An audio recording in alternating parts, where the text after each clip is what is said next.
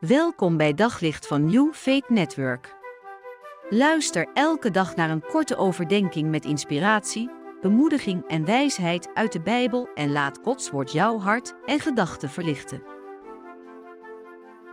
De vraag is: wat zou de reden nou zijn dat God een wonder doet? We lezen over een wonder in Handelingen 3.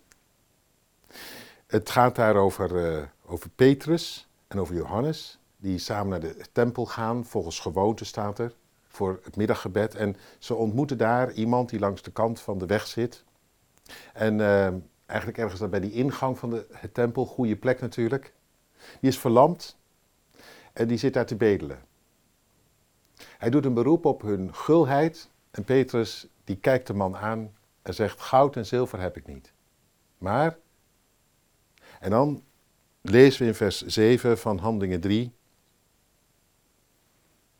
Hij greep hem bij de rechterhand, richt hem op en onmiddellijk werden zijn voeten en enkels vast. Geweldig natuurlijk, wat een wonder. Iemand die uh, jaar en dag aan de grond gezeten had, die staat op en kan lopen en kan ineens gaan en staan waar hij wil. Een hele nieuwe toekomst gaat open, dat voel je wel aan. Intussen apart. Zo'n wonder. Is dat nou iets van toen en daar, van vroeger, maar niet meer van nu? Hoe zit dat eigenlijk? Nou ja, er zijn mensen die zeggen: nee hoor, alle wonderen zijn gewoon onder handbereik. Je moet gaan staan in de autoriteit, in de kracht van Jezus en dan kun je bijna alles krijgen wat je wil. Nou ja, er zijn ook nogal wat mensen door teleurgesteld. En die dachten: oh, dan heb ik zeker niet goed gestaan in die kracht of te weinig geloofd. Of net niet helemaal gebeden zoals het moest. Of misschien zit er wel een zonde die nog dwars zit en daardoor verhindert dat mij dit wonder overkomt. Hoe zit dat toch met die wonderen? Ze zijn heel mooi, maar wat kunnen ze ook een vertwijfeling en een verwarring geven? Nou, ik denk dat de Bijbel heel eerlijk is. In de Bijbel is gebrokenheid de regel.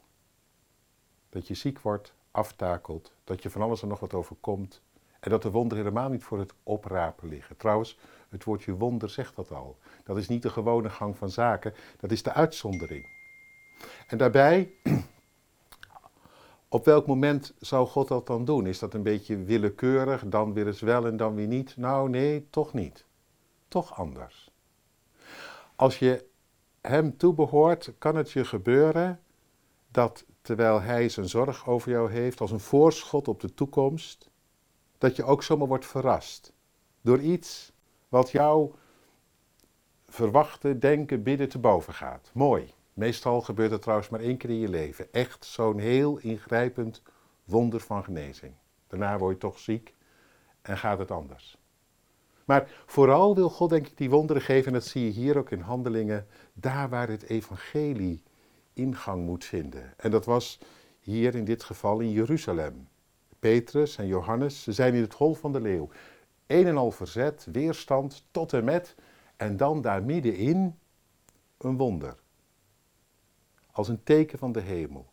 Een teken dat Jezus te leven is. Als een breekijzer, zo gezegd. Om de deuren die echt in het slot zitten te openen. Om woorden die gewoon worden weggewuifd, kracht bij te zetten. Zo weet God zich toegang te verschaffen tot harten van mensen. Op zoek naar nog meer geloof, hoop en liefde. Op New Faith Network vind je honderden christelijke films, series en programma's. Nog geen lid? Probeer het 14 dagen gratis op newfaithnetwork.nl.